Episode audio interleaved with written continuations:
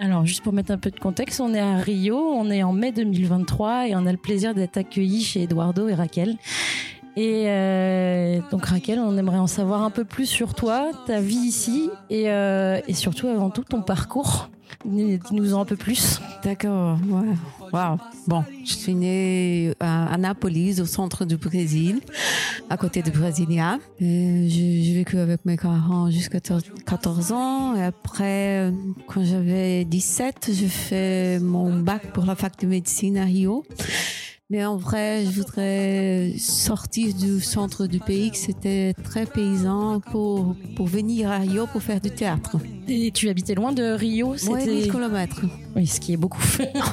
Surtout pour le pays, qui est très grand. Ouais, ouais, ouais. C'est pas. euh, voilà, c'est c'est loin. Mais bon, on est dans un pays continental. Donc, je suis venue, donc, je suis venue à Rio pour faire euh, la fac de médecine et théâtre. J'avais 17 ans. Mes parents n'aimaient pas l'idée que, que je pour- pourrais être euh, actrice ou comédienne. Donc, euh, j'ai fait 6 ans de médecine. Donc, je suis médecin. Mais jusqu'après la fac, j'ai commencé à étudier théâtre ici. J'ai des cours libres de théâtre et je fais beaucoup de pièces de théâtre aussi. Après dix ans, j'ai fait mon spécialisation en, dermatologie. Trois ans de dermatologie, deux ans de maîtrise en maladies infectieuses euh, au Institut Olival de Cruz. Mais après, pendant la Covid, euh, je me suis rendu compte que la vie passe très vite. Donc, euh, j'ai décidé de recommencer ma vie comme comédienne, actrice. Et, et maintenant, je fais la fac de théâtre. Alors, Raquel, moi j'ai juste une question très simple. Tu as quel âge? J'arrive pas à te donner d'âge. Je trouve que tu as un visage de poupée parfait. Oh, euh, merci. 44. D'accord. Non, moi j'ai 40 ans. Ah. Bientôt. et alors, tu nous disais que tu viens du centre du pays. Et là, alors je vais dire pour les auditeurs, t'es blonde, t'as les yeux bleus. Et moi, ici, euh, au Brésil, je suis frappée et euh, vraiment surprise par la diversité qu'il y a. Oui, on peut voir de tout. On peut voir des blondes aux yeux bleus comme toi et on peut voir euh, des métis, euh, on- des, Amérindiens. des Chinois, oui, de- voilà. de. Et alors, est-ce que toi, c'est un physique typique du centre ou non, t'as non, des origines allemandes ou? Non, mon père est du nord-est du Brésil. D'accord. Là-bas, on a eu des, des invasions hollandaises, peut-être, je sais pas. Et ma, bon, ma grand-grand-mère, une de mes grand-grand-mères, elle était italienne. D'accord. Et une autre indienne euh, qui était prise dans, comment je peux dire, dans la forêt pour ma grand-grand-père. Donc, euh, je, je suis un peu euh, une mélange. vraiment Métis. Une mélange. Ouais, métis. Brésilienne, Et voilà. brésilienne, voilà. Et t'as appris le français euh, à l'école? À la fac de médecine. En fait, euh, je- pour- c'était pas dans la fac, pendant la fac de médecine. Mais c'est toi qui as décidé d'apprendre Oui, le français? c'est moi. Parce qu'avant la fac de médecine, j'étudiais le théâtre D'accord. au centre du Brésil quand j'avais 14-15 ans. Et j'ai eu un prof de théâtre qui avait déjà euh, été en France avec une pièce de théâtre. Il jouait là, là, il a joué là-bas. Et il a dit, la France, c'est super, c'est tout ce que vous voulez, c'est tout ce qu'on pense que c'est de- qu'il a de mieux dans le monde, le, en le France. théâtre. Ouais. Il disait de la France parce qu'il était, il, a- il était là-bas avec une pièce de, de théâtre. Des penseurs, de philosophes, euh, de, de, de, de théâtre, de la culture. C'est super. J'avais 15 ans. Je commençais à me dire, bon, je, je dois aller en France. Donc, je dois connaître la France. Donc, quand j'avais 17, quand j'ai commencé la fac de médecine, j'ai décidé d'étudier le français parce qu'un jour, j'irai là-bas, bien sûr. Donc, euh, je faisais une heure par semaine. Et je n'avais pas beaucoup de temps de, de faire mes exercices à la maison. Donc, ma prof de français, elle était toujours là-bas. C'est pas possible, Rachel. Comment est-ce que tu ne fais pas, tu ne travailles pas, mais pendant six ans? Donc, on apprend quelque chose. Ah, tu parles super bien français en tout cas. Merci. Mais après, j'ai fait le cours de langue et civilisation française à la Sorbonne, le cours d'hiver euh, 2009, je crois. Et avant de partir en France, t'avais quoi comme image de la France? Et une fois que t'étais là-bas, qu'est-ce qui t'a surpris? Qu'est-ce qui Bon, avant de partir en France, tout était Amélie Poulain. Mais bon, j'avais une vision très, très poétique, de- très poétique et parfumée de la culture partout. Et, enfin, à la fin, quand je suis, quand je suis arrivée, j'ai découvert que c'était différent de ce que j'imaginais, mais que c'était tellement c'était tellement intéressant que ça voulait vraiment la, peine d'être là-bas. Quand je suis entrée à la FNAC une fois, je me, me suis dit, waouh, je peux lire tout ça si je veux. c'était différent, euh, aussi bien positif que négatif. Tu avais des. Oui, c'était plutôt positif. Un positif, peu, ouais. Positif. Euh, et il y a des choses qui t'ont surpris que toi, tu Ouais, as toujours connu au Brésil et, en- et nous, en tant que Français, on se rend pas compte de certaines choses, mais. Oh ouais, quand je quand j'étais là euh, pendant six mois, quand je fais le cours de, de langue civilisation française, même pour acheter un pain à la boulangerie, c'est c'est différent. Il a de tout, tout a des codes sociaux, de- des codes pour la société qui sont vraiment différents ici. Je, je me suis rendu compte euh, que, que les gens n'aiment pas qu'on les touche beaucoup. Ici, on, on- on se touche beaucoup. Donc, euh, Ouais, il y a une vraie différence, euh, comme on pouvait dire, de, de- de- en fait, d'ouverture entre les gens. Euh, C'est vrai qu'à Paris, notamment en France, à Paris, on peut avoir un côté Oui, plus fermé. Vous êtes et- plus fermé. Par contre, quand on, quand on fait un, un vrai ami, c'est vraiment quelqu'un C'est ça, c'est souvent ce qu'on nous dit. qu'on embrasse, qu'on peut compter, qu'on- sur qui on peut compter. Il y a plusieurs étapes pour euh, venir à nous, Voilà. mais une fois qu'on se donne aux autres, c'est euh, C'est pour toujours. voilà, Voilà. c'est plus long. C'est plus long. Voilà. C'est pas pour toujours, mais pour le long. Voilà. Alors, Raquel, euh, on va revenir plus précisément sur toi, euh, Raquel, en tant que femme. Est-ce que, donc du coup, je pense que c'était les années 80, oui, comme moi, dans Ouais. les années 80. Est-ce que euh, la situation de la femme au Brésil, elle a évolué de toi, Raquel, quand tu étais la petite fille, et aujourd'hui, on est en 2023, euh, je sais pas, avec euh, les différents présidents, avec euh, toutes ces choses-là. Est-ce que toi, euh, de ton village au centre du, du, du Brésil, eh ben, tu vois qu'aujourd'hui, c'est, plutôt ici, à Rio, tu as peut-être plus de droits, plus de liberté. Je sais pas, hein, vraiment, je connais Ouais, pas du tout. Comme. Mais j'aimerais bien que tu me racontes, bah, toi, quand tu étais petite, tu vois, tu as voulu être, enfin, tu es devenue médecin, bah, c'est-à-dire tu pouvais imaginer qu'en tant que femme, tu pouvais être médecin, et voilà. Oui, je pouvais imaginer parce que mon père, il, est- il est il était comme ça. On a trois sœurs et comme il voulait beaucoup avoir un, garçon, mais ça n'est jamais arrivé. Mais il disait toujours que on devait avoir du succès dans la vie, donc on devait, devrait choisir une bonne carrière et gagner de l'argent voilà par contre il est quand même très sexiste vers ma mère c'est horrible en fait et Ta mère, et- elle travaillait? Oui elle était prof Ouais. de portugais D'accord. mais maintenant elle est à la retraite mon père aussi Et alors, il était sexiste de quelle manière envers ta mère? Tout- de toutes les manières possibles. Par exemple, il était, il était assis sur la table et, et il demandait à ma mère de prendre toutes les choses pour lui. Pour si- si- s'ils allaient voyager, elle devait faire sa valise, euh, elle devait faire tout pour lui. Donc euh, c'était comme ça. Même si c'était Toi, en tant que petite fille, tu disais que tu te disais que c'était comme c'était ça la horrible vie. Non, tu non. disais que c'était horrible et que, jamais toi tu ferais ça. Jamais un mari comme mon père. jamais. C'était les cauchemars. Même parce que, il- parce que ma mère, elle dis- s'en demandait euh, est-ce qu'on peut faire ça? Elle disait demande à ton père parce que c'est lui qui va décider. Je me disais Ah, c'est pas possible, je vais pas être comme ça. Mais je me rends compte que même, même aujourd'hui, au, au centre du Brésil, les choses sont plus sexistes qu'ici à Rio. Je, je, je, je vois une, une grande ouverture ici, beaucoup plus que- qu'au centre du Brésil. Mais moins que, par exemple, dans la France, que je connais Oui, voilà. très peu, mais, mais je connais quand même. Et, mais je, je, je, je sens que le Brésil semble un pays très très ouvert, mais c'est un peu conservateur aussi. Il a, même si on a les carnavals, on a aussi des gens qui croient que la femme euh, D'accord. encore... Et ça, tu crois que c'est parce que euh, le Brésil est un pays très catholique, très croyant, ou euh, non, bah, le Brésil a toujours été comme ça, la société est comme ça, et Je crois que la, la religion a une, gr- une grande influence? d'accord. Par contre, aujourd'hui, on a beaucoup de, de gens qui ne sont pas catholiques, sont des évangélistes. Ça Ouais, est- Comme beaucoup en Amérique du. Sud. euh, ouais. Ça, ça a vraiment grandi, mais le pays est toujours comme ça et maintenant c'est un peu plus ouvert. Donc toi, tu te sens bien à Rio? Est-ce que tu es une autre femme à Rio que la petite fille euh, du, du centre du Brésil? Ouais, ouais, ouais. Je, je me sens une autre femme. Et comme je, quand j'ai décidé, par exemple, faire du théâtre euh, après si longtemps comme médecin, quand je suis rentrée chez moi et j'avais une, une- une amie une copine de, de, l'époque de l'école. Elle m'a dit, mais, mais qu'est-ce que tu as fait de ta vie J'ai dit, ouais, ben, bon, je commence à étudier du théâtre. Elle a dit, bon, au moins, c'était pas des drogues. Voilà. Ouais.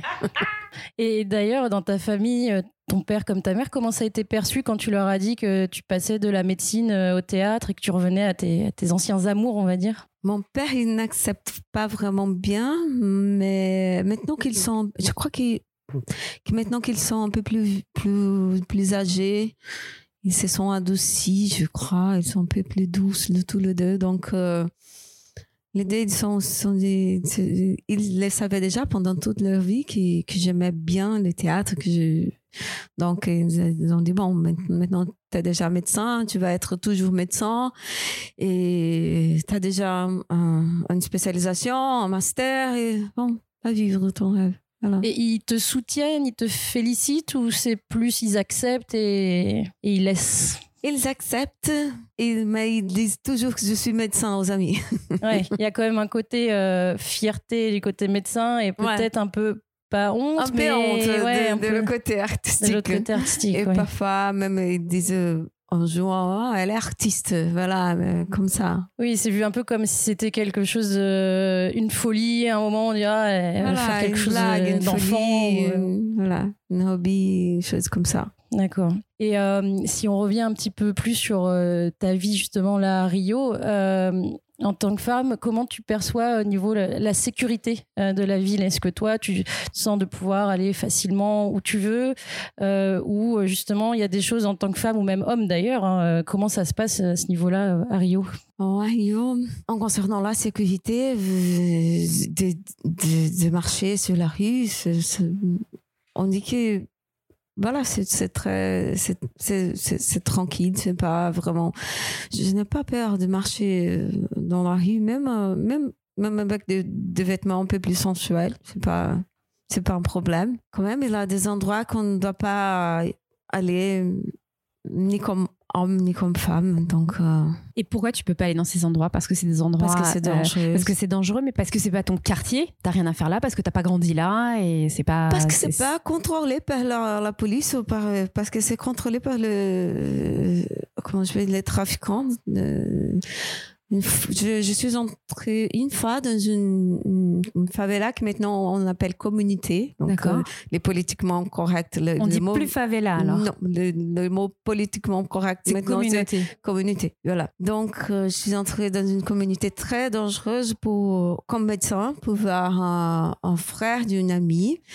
Mais pour entrer, les trafiquants devaient donner de la permission. Donc, j'ai eu la permission de, De rentrer, de rentrer, de, de, de marcher dedans. Donc, je me suis rendu compte que c'est une ville dans une ville parce qu'il a des supermarchés, de, voilà, de, de pharmacies, des restaurants japonais, des pet shops, des magasins, des fêtes et tout, et tout cela dans la communauté de la ville de Juan, qui a peut-être un million de personnes. Mhm.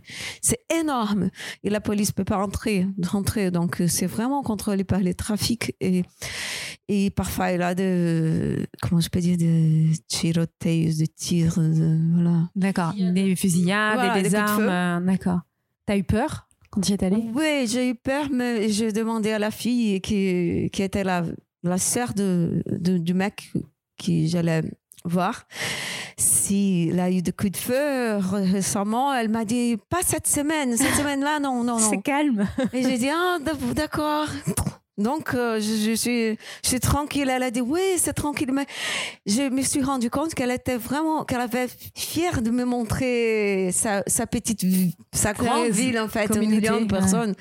Elle m'a disait, en fait, on a pris une moto, moto-taxi pour, pour, se prom- pour, pour arriver dans, chez, ses frères, son, son frère.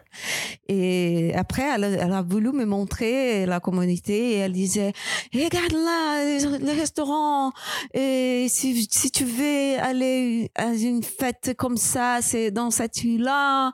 Si tu veux manger un sandwich à 4 heures du matin, c'est là-bas.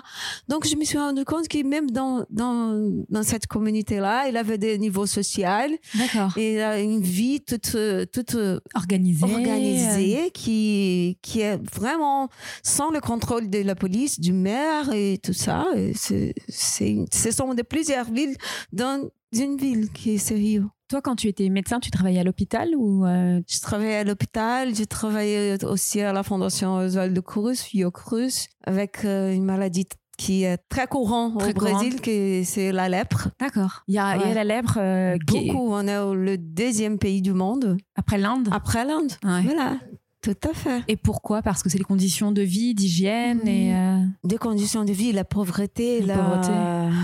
la misère humaine dans tout niveau. Par exemple, euh, si quelqu'un a la lèpre dans une maison, on doit examiner tout, tout le monde qui, qui vit dans la même maison. Donc, euh, peut-être il y a 12 personnes dans une même Mhm. maison. Donc, on dit, tout le monde doit venir à, à la Fondation Oswald de Cruz pour être examiné parce que si on, parce qu'on doit traiter tout le monde qui est malade parce que sinon on traite une personne, cette Mhm. personne va revenir et va être contaminée. Le traitement, il est très long, peut-être 6 mois, peut-être 12 mois de médication. Donc, euh, les gens, ils ne vont pas, peut-être de 12 personnes, 6 ou 8, ils vont être examinés.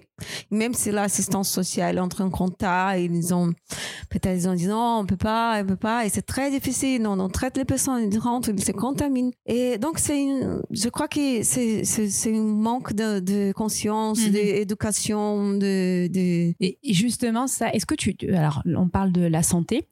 Euh, est-ce qu'il y a plus. euh, est-ce que la santé des femmes, elle est prise en compte euh, au Brésil?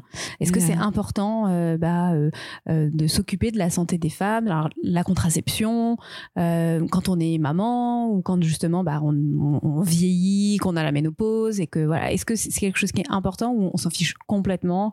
Et je ne sais Mais pas bon. encore, je pose des questions. ouais. Ouais, il a, il a la santé publique, il a la santé particulière. Donc, à la santé publique, théoriquement, on s'occupe bien de la, de la santé des femmes, mais en vérité, ça ne marche pas vraiment bien. Et à la santé, la sécurité privée, on s'occupe mieux, malheureusement. Et est-ce qu'il y a des politiques sanitaires plus spécifiques justement pour les favelas, pour essayer d'éviter justement que la lèpre se répande encore plus ou qu'il y ait d'autres maladies qui, qui apparaissent? On dit que la lèpre, est- est- bon, la lèpre, la leishmaniose, la sporotrichose, la syphilis et tout ça sont des maladies négligenciées. Donc, euh, vraiment, il n'a pas. Il n'y a rien qui est fait, euh, il n'y a pas de... Il a toujours de... même des préventions qui peuvent se faire par des, je sais pas, des personnes du domaine médical qui viennent là-bas pour éduquer, pour informer. Il a toujours de, de petits groupes qui vont faire quelque chose comme ça, juste... Ou ça peut être des associations, sinon peut-être... euh, mais c'est pas vraiment quelque chose d'organisé. Ce sont des choses, de- des actions ponctuelles qui s'arrivent, mais mais qui sont peut-être minimes euh, par rapport à, voilà, à par l'ampleur. euh, par rapport à la ville. Et, Voilà. et justement, quand on parle de santé, comment s'est passé le Covid ici? Terriblement. Il y a eu beaucoup, beaucoup de morts. C'était très triste. Je, j'ai des amis médecins, pas médecins, et des amis artistes. Ils n'avaient pas vraiment de, de lien pour tout le monde.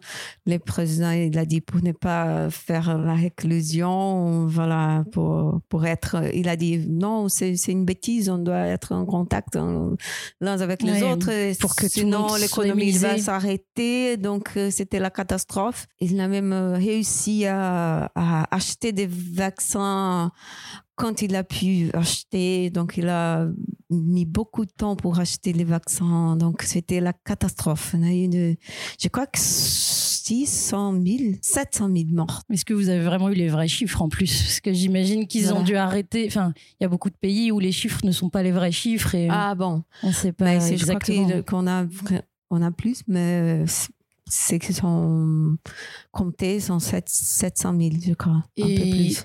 Toutes les tranches de la population, aussi riches que pauvres, ont été touchées. Il n'y a pas eu de. Est-ce que tu penses, par exemple, que dans les favelas où a- les gens étaient C'était plus pire pour touchés? les, pou- les pauvres. C'était toujours Ouais. pire pour les pro- plus pauvres. Par exemple, quand Eduardo il a pris la Covid, il était vraiment malade. Il était avec plus de 50% de poumons euh, affectés. On, on a eu l'accès à un, hôpital particulier avec un bon médecin, avec euh, euh, voilà l'infrastructure. S'il avait besoin de, d'oxygène, de, quelque chose, il, pouvait avoir.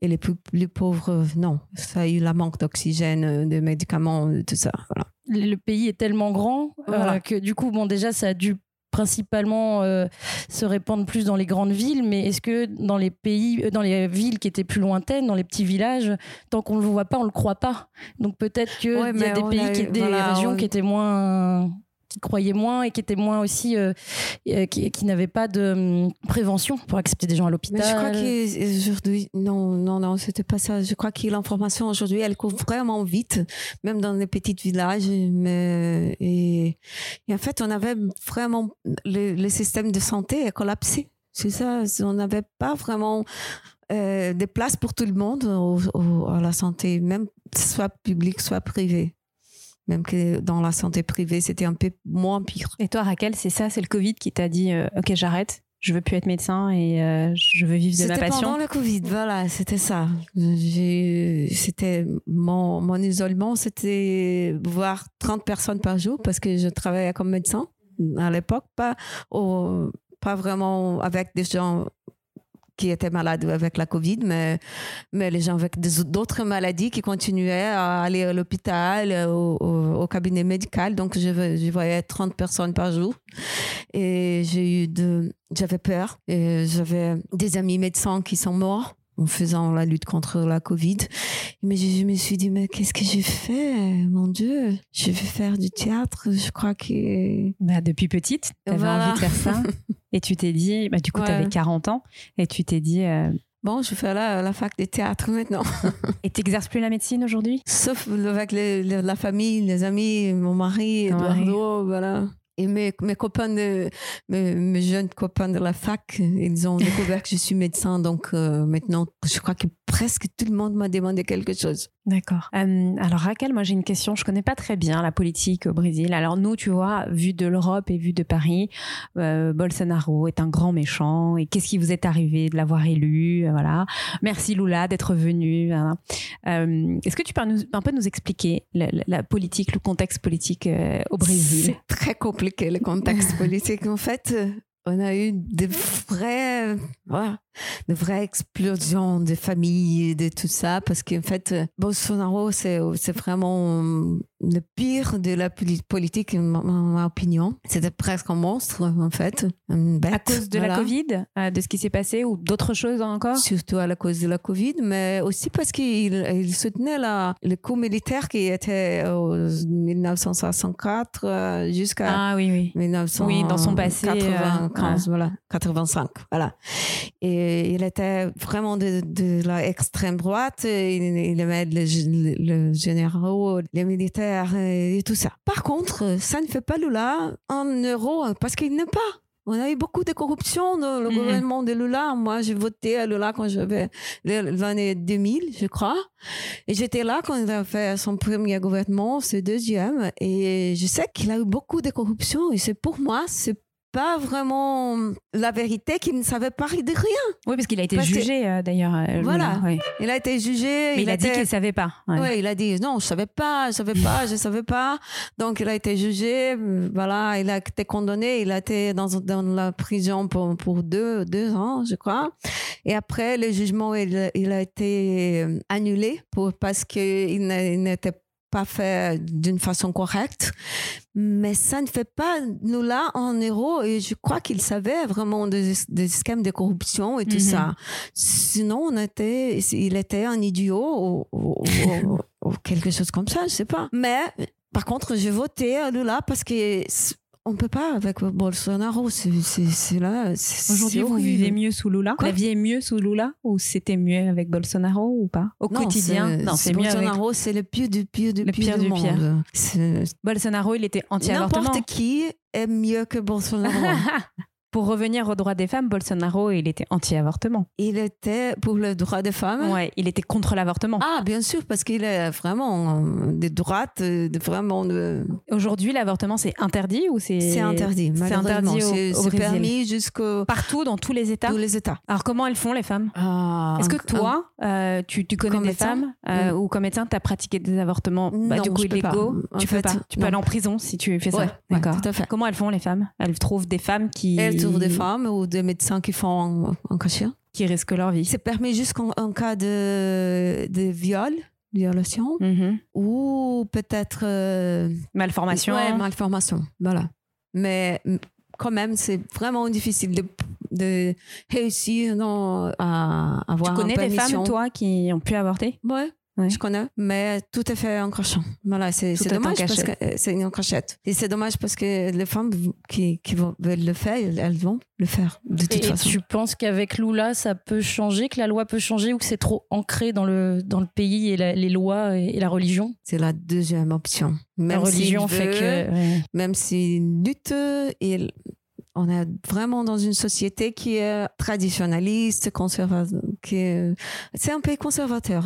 Même, euh, même si tu, si tu regardes le carnaval, ne, ne te trompe pas. C'est ça qui est assez drôle, enfin étonnant ici, c'est qu'il y a un côté très euh, libéré dans la manière dont tu peux t'habiller euh, en tant que femme. Nous, ouais, Nous, on est étonnés, c'est ce qu'on se disait avec Laetitia, c'est que dans la rue, si- en France, même sur la côte d'Azur ou sur la plage en France, on s'habillait de la même manière dans les rues, on serait pas du tout regardé de la même manière que ici. Et il y a un côté vraiment libéré Ouais, voilà. ici, et pourtant un côté très conservateur à côté. Très. Donc il y, a- il y a comme ça une antinomie qui Ouais, est. c'est, drôle parce que c'est un paradoxe. Voilà, c'est un vrai paradoxe. Est-ce que tu penses que Bolsonaro a, a un risque de, de- de redevenir au pouvoir euh, aux prochaines élections?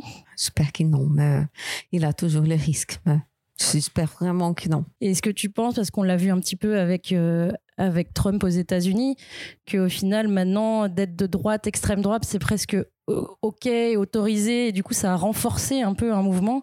Est-ce que tu as vu euh, que justement que l'extrême droite s'est renforcée, qu'il y a de plus en plus de monde Ouais. qui l'est et qui La est mère fier d'Eduardo, aussi? elle aime Bolsonaro. Elle aime beaucoup Bolsonaro. Elle va dire que Lula, il, a- il est horrible. Voilà, je suis d'accord, il est horrible, mais, Mais elle Bolsonaro, c'est le pire du pire du pire. Mais elle l'aime beaucoup. Et elle l'a aimé pas- depuis le début ou? Ouais. Et est-ce que c'est c'est à travers les médias que ça s'est renforcé que comment il arrive à, à, à se faire aimer autant? Ah, à cause des médias et à- je crois que parce que les gouvernements, justement parce que les gouvernements de Lula a eu beaucoup de corruption et il a beaucoup de... Il utilise ça en fait euh, Voilà, pour il dire regardez là ça, c'était pas voilà. bien. Moi je vous propose quelque chose de, de mieux Ouais. et de mieux, d'être euh, transparent. un peu plus transparent. et je vais, je suis correcte. Donc, euh, on est sorti d'une gauche qui c'était un peu plus, qui soutenait mieux les arts et la, la liberté sexuelle, la, la liberté de, de genre et tout ça, mais qu'il était très corrompu. Pour un autre d'extrême droite qui dit non, on n'est pas corrompu de tout. C'est pas vrai, mais il dit ça. Par contre, on ne soutient pas les arts, les recherches, euh, le, et encore moins l'Amazonie. On voit la déforestation. voilà. Par contre, on est contre tout cela. Voilà. Et d'ailleurs, euh, en parlant de déforestation, il y a, un, mouvement qui soulève de plus en plus chez nous, notamment euh, en Europe, euh, aussi à travers le monde. Mais on va parler de climat, on va parler d'environnement. Il y a beaucoup de lois maintenant en France et dans l'Union européenne qui vont passer pour, par exemple, on va arrêter des pailles en plastique, on va arrêter d'utiliser des sachets en plastique, on va on va consommer et produire plus local pour justement éviter le réchauffement planétaire. Donc ça, pour nous, euh, c'est quelque chose dans lequel on, commence à vivre de plus en plus. On nous alerte de plus en plus là-dessus. Après, on est un pays aussi qui, a une richesse différente, une économie différente. Comment est vu justement l'aspect environnemental euh, au Brésil, euh, d'un point de vue déjà des gens et, et d'un point de vue politique? Je crois que les plus jeunes, ils sont plus, ils ont une conscience un peu plus grande que, que les gens de notre génération. Ils ont des volontés de, de, de protéger l'environnement et, et de faire de. On a des petites lois qui aussi qui interdisent déjà ici au Brésil. Ça fait déjà quelques années de, de, de plastique. euh, Tous les produits qui peuvent être plastiques. Voilà. euh, qui a déjà, on a déjà des de, de, quelques lois qui interdisent, mais bon, par contre, ce sont de, de petites lois qui, qui se perdent dans, dans une situation de déforestation, de, quand tue la forêt des animaux et tout ça. Et donc, c'est très difficile parce que l'agro-business ici au Brésil, c'est très fort. Donc, euh, Il y a une pression politique une et, pression et politique économique. énorme, économique énorme. Alors justement, euh, la nature, je trouve qu'elle est hyper présente. Elle n'est pas forcément préservée, mais en fait, euh, ici, on peut voir euh, des- la diversité d'oiseaux, Ouais. euh, de choses comme ça. À la fac aujourd'hui, j'ai vu de petits hein, Ah, des singes? Des singes. Ah, mais on, on en cherche depuis. euh. mais à contrario, eh ben, il y a quand même de la pollution, les traitements des déchets, traitement de l'eau, il y a beaucoup de pollution. Donc en fait, euh, vous avez un patrimoine euh, naturel qui est magnifique et en même temps qui est gâché, qui est Qui est abîmé. abîmé. Est-ce que c'est parce que c'est propre à Rio? Peut-être qu'ailleurs, euh, c'est différent et on protège mieux la nature? Je crois qu'on protège mieux la nature au sud Brésil. D'accord. Parce que c'est justement c'est où l'influence euh, européenne est plus forte au D'accord. sud du Brésil. Les- Vers, vers quelle ville?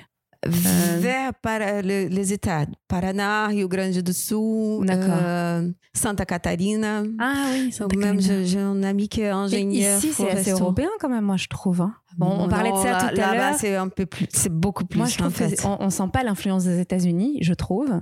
Et toi, tu me disais non. Non, Euh, en on fait, la sent en Par fait. exemple, mes, mes, mes petites amis, euh, c'est pas mes, petits amis, mes petits copains de la fac, je, je les, les trouve les petits copains parce qu'ils ont 20 ans, 22, voilà, ça. Les petits jeunes. Les petits jeunes de, de, fa- de la fac, ils, ils, ils, ils voient toutes les séries de- américaines, tout ça. Ils écrivent comme si c'était une série américaine. Et parfois, c'est triste, ça, en fait.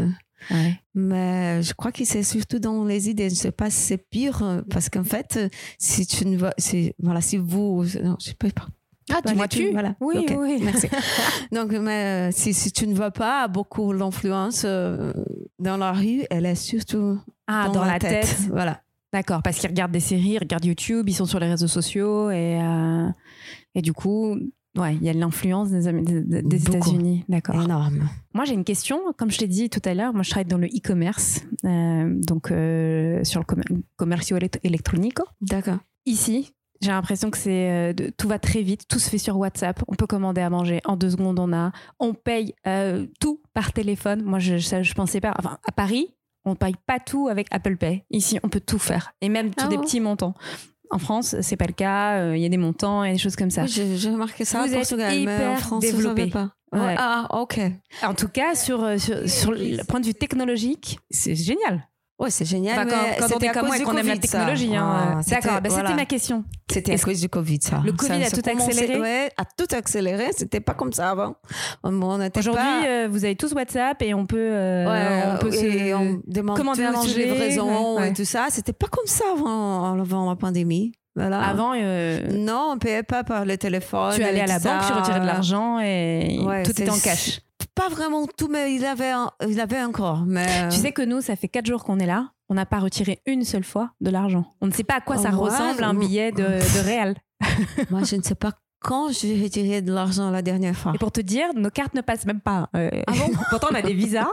Et en fait, euh, bah, dans les banques où on va, euh, ils nous disent non, on n'accepte pas vos cartes. euh. C'est horrible. Les Oui, et ben voilà. oui. Et hier, notre taxi, notre chauffeur nous dit Pix. Et donc, moi, comme je travaille dans l'industrie, je regarde. Et c'est un système euh, bancaire euh, Ouais. de paiement en ligne euh, gouvernemental. Donc, c'est le gouvernement qui a mis ça en place. c'est grâce à Bolsonaro. Ah, c'est Bolsonaro qui a mis ouais, ça en c'est- Il faut, il faut le dire, voilà. Ah. Bolsonaro, c'est le pire du pire du pire du pire, mais il fait ça. Mais il a créé Pix. Voilà. Excusez-moi, excusez-moi. Parce veulent qu'on n'entendait pas, hein. partager ça avec l'Europe.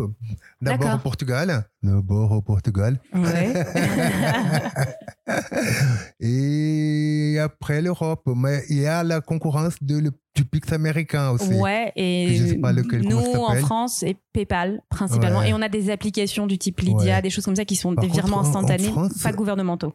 Même aujourd'hui, quand on fait un transfert, ça, ça prend deux, trois, quatre Oui. jours. Exactement. Au Portugal, ça prend une journée, c'est très rapide. En fait, Et au même Brésil, ça prend une heure, c'est ça? Une heure? Même Non. pas. Ouais. Non, une, seconde- une instantané. seconde. Une seconde. Parce que comme ça, tu peux savoir que tu t'es payé. Mais Eduardo, là, par exemple, tu viens de recevoir un nouvel euh, appareil pour marcher. Uh-huh. Tu l'as commandé sur Internet? Ouais, Ouais. Tout. Tout. Tu fais Tout. tout sur Internet. ouais. Tu vas Parce sur que Mercado pas- Libre J'arrive pas ou- vraiment à marcher. D'accord. Alors, je commande tout sur Internet. Euh, Il y a Amazon ici? Amazon, Amazon. ça marche pas très bien D'accord. parce que c'est toujours plus cher et ça prend quelques temps pour arriver beaucoup plus. On a un truc qui s'appelle Mercado Libre. Mercado Libre, ouais. Mercado Libre, c'est incroyable. Ils ont développé. Mais c'est dans le- toute l'Amérique du Sud d'ailleurs. On l'a en Colombie, leur euh, propre- ouais. partout. Ouais. C'est- c'est- c'est- en fait, c'est colombien. hein. Ouais. Ouais, ils viennent de Colombie. Ils ont l'air propre à partir parce que le, le- la poste ici au Brésil était pas fiable du tout. Alors, ils ont développé leur propre système de, De logistique et de livraison. Et ils livrent, euh, voilà. En France, c'est pas, c'est pas difficile parce que c'était déjà à mon époque, Mhm. en 95, euh, quelque chose. Ils livraient déjà le lendemain. Ils livrent aussi le lendemain, mais même le week-end, euh, jour férié, tout ça. Merci Eduardo. Merci, Eduardo. Et toi Raquel, tu fais tes courses sur, tes courses sur Internet aussi? Ouais, pendant la, la, la pandémie, la fac de, de, de théâtre, c'était, on avait quelques jours de, ah, de, non, pardon, j'ai entendu les courses. Pas Oui, de, euh, voilà, les non. cours, pas les courses. Voilà. Ouais, ouais. Ouais, les courses aussi. Euh, J'achète food. beaucoup de choses. Il y a une application ici qui s'appelle euh, iFood. Et je vois Ouais. plein de livreurs et tout. C'est c'est l'application number one quand on veut commander euh, à manger ou faire ses courses. Ouais, à manger ou faire ses courses. Et tout le monde euh, utilise ça, même dans les favelas, ça existe? Ouais, même dans les ça va favelas, jusque dans ça, les ça favelas. existe. Voilà, ça existe. Et donc tu disais, avant le Covid, pas du tout, vous étiez plutôt... euh, Non, pas, euh, avant le Covid, il avait des livraisons, mais c'était pas, c'était Pas très, courant. très peu, très peu, pas courant. Mais la Covid, ça, ça a ça a commencé. tout accéléré. Ça a tout accéléré, voilà. Alors on va revenir à un autre sujet euh, qui est tout à l'heure on parlait tu parlais justement de, de l'égalité des genres et comment est vu ici au Brésil le fait d'être d'être Égalité de homosexuel quoi de- des genres. donc euh, si par exemple l'égalité si Ah, tu es homosexuel si voilà. tu es trans Ouais. comment c'est vu euh, ici au Brésil Euh, c'est comment euh, c'est accepté? Est-ce qu'on peut se balader facilement en tenant la main de, de son copain sa copine ou d'être Ça trans? dépend où on est, en fait, parce que c'est un pays très très grand. Par exemple, ici à Rio ou à São Paulo, c'est beaucoup plus accepté, beaucoup.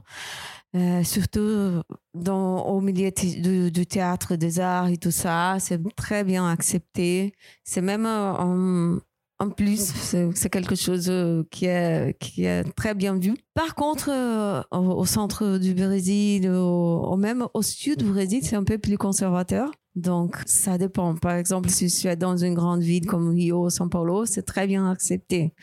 Mais si tu vas au, à Minas Gerais, à Goiás, c'est pas vraiment bien accepté.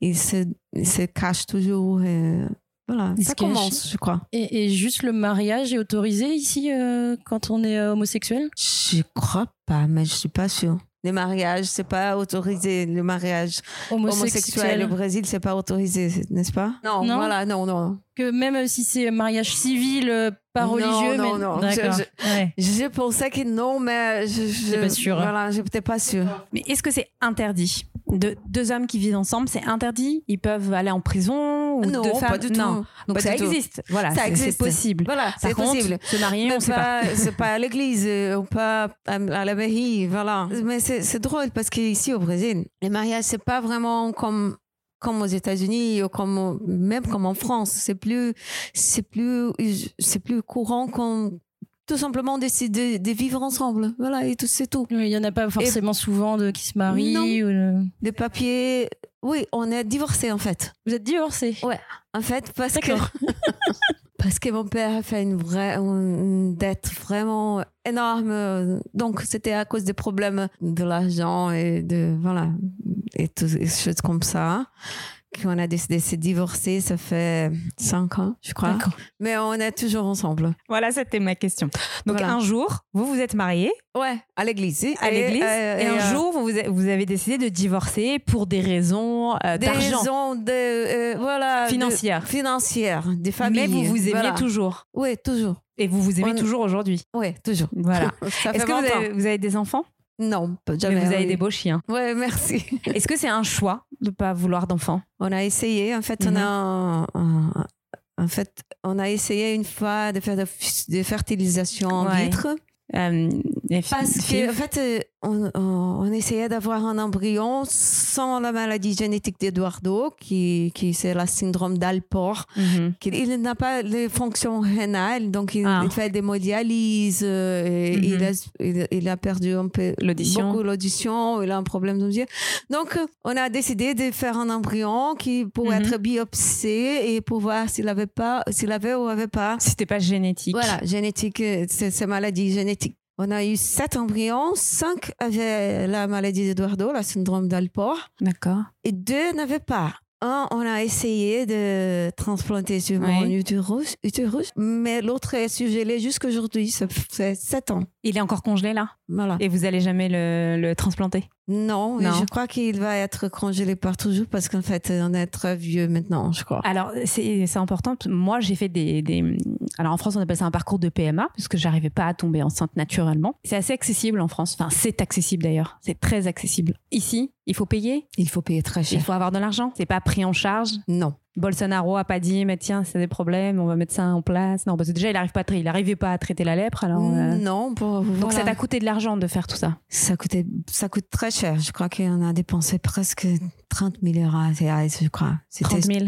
Voilà. Ce qui fait. euh, 6 000 euros, 6 je 000. crois. Quelque chose comme ça. C'est très cher. Aujourd'hui, Et- c'est votre choix de vous dire, euh, eh ben, on n'aura pas d'enfants. Ou alors, Voilà, on a été mariés, on a divorcé et on n'aura pas d'enfants.